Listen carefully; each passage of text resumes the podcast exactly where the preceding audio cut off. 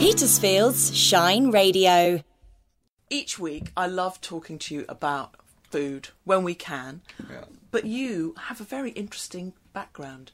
You grew up in a land that we don't know anymore. It's changed its name. And so I'd like to talk to you about that and get a recipe from you from your homeland, really.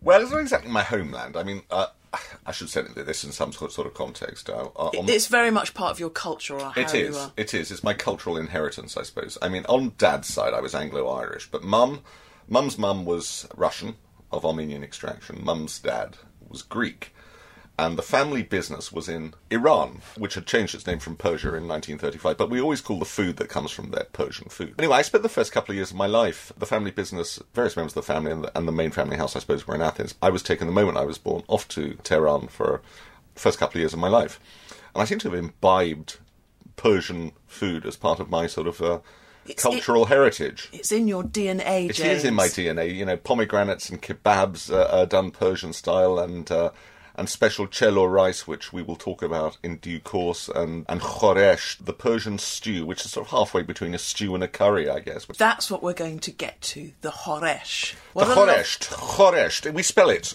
Well, I suppose if you transliterate it into English, it's K H O R E S H. And there are millions of khoresh, but it's it, it's one of the great staples of, of Persian food, of Persian cooking. Funnily enough, I cooked it for my birthday supper last year. Did you really? I did.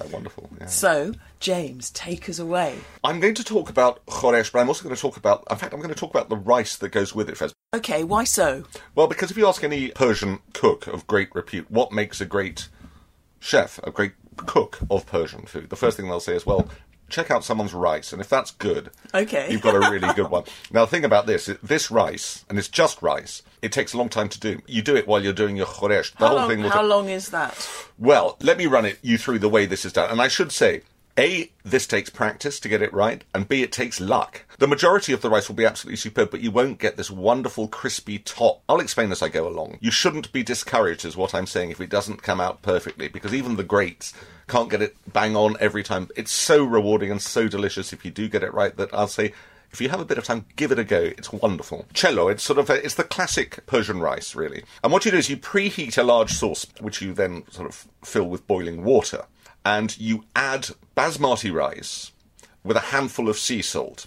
Now, what you do now, you boil it for six to eight minutes until the rice has been parboiled, okay? And you'll know this because visually the rice grains have become a brighter white than the original colour, you know, slightly Yes. mucky colour you get in uh, uh, of rice. And they're slightly elongated. You can see they're longer than the original, uh, than the rice.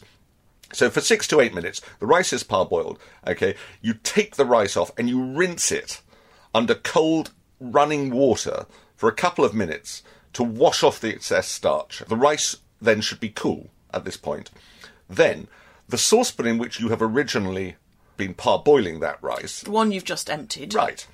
You line it with some non-stick baking paper. You then return the pan to the hob. You add a little bit of light olive oil and a handful of sea salt again, and a generous amount of butter. Don't stint. If Don't stint doubt. on the butter, mm. ever. You must then scatter the rice. Don't clump the rice. This is most important. You scatter the rice across the bottom of the pan. You don't want to clump it together because what you want is the whole thing to be light enough for the steam to rise. Because then you're going to put a lid on the pan and you're going to wrap the pan lid in a tea towel. You're absolutely getting a tight seal on this, okay? You're covering the pan and you're cooking the rice on the lowest possible temperature for around 45 minutes if it's a gas stove hob Electric? or electric up to an hour and a half. Oh, wow. Yeah, on the lowest possible heat. And are you allowed to take the tea towel off and have a sneaky peek?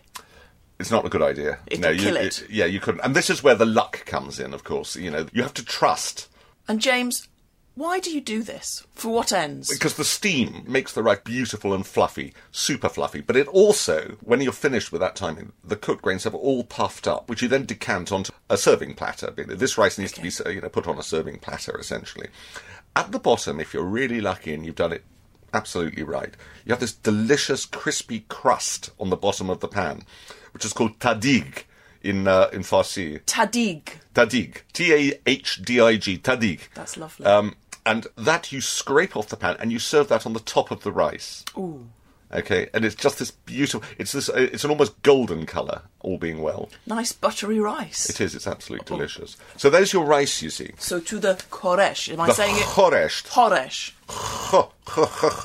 as though you have a cold. Ha ha ha. We don't want to hear those round. No, no, no. Khoresh de gemme. There are all kinds of different khoresh, uh, the Farsi word for stew, and the sort of consistency here is actually somewhere between a stew and a curry, halfway between the two.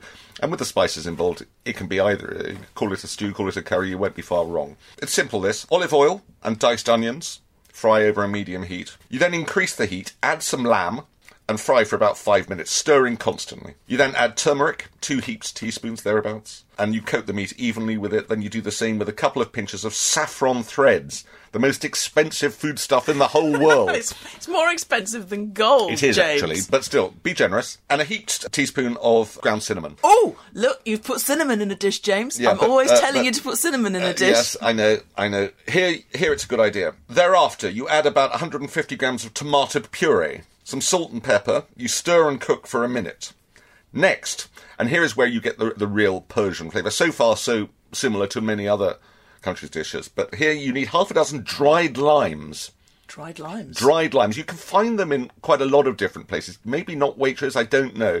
You'll just have to have a look around. A local shop that perhaps sells curry related stuff. You should be able to find them somewhere, I think. I mean, we're sophisticated sort of in this country nowadays insofar as various cuisines are concerned. Could you use just lemon instead of a lime? Yeah, try and make them dried though. You don't want them, you know, uh, juicy. It's to get that sort of slight, sort of dry, citrusy flavour, almost a slightly sour tang.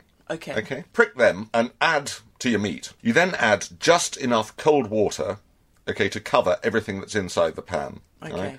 You stir. You reduce the heat to very low, Yep. again, sort of just above the lowest, I would say, and then slow cook for uh, one and a half hours.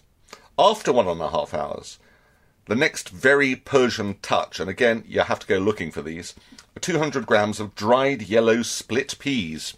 Oh, I think you can get those in most I places think now. you probably can. Again, they add this sort of flavour, which is hard to explain, but is fabulous, okay? Yellow split peas. Yeah, about 200 grams of dried yellow split peas. Okay. Uh, and you cook for another hour, and then you're done, really. That's, That's it. That's it.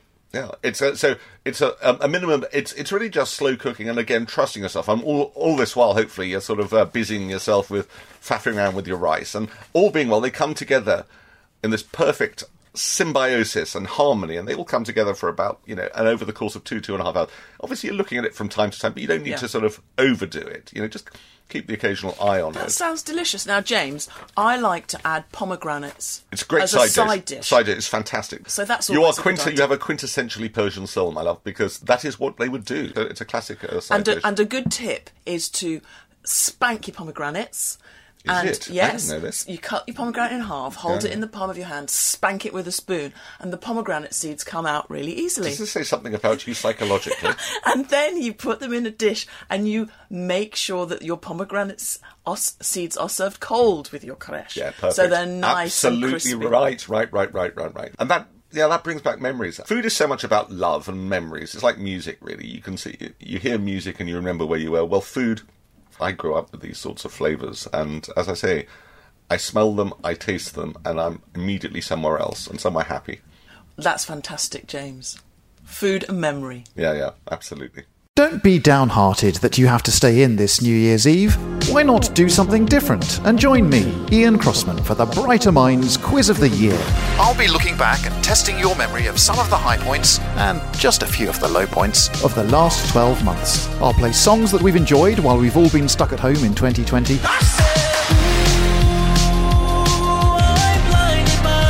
Watermelon sugar high.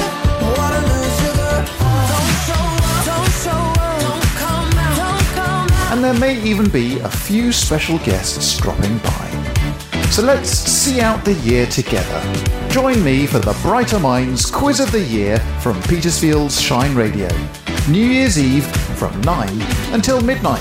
Shine Radio.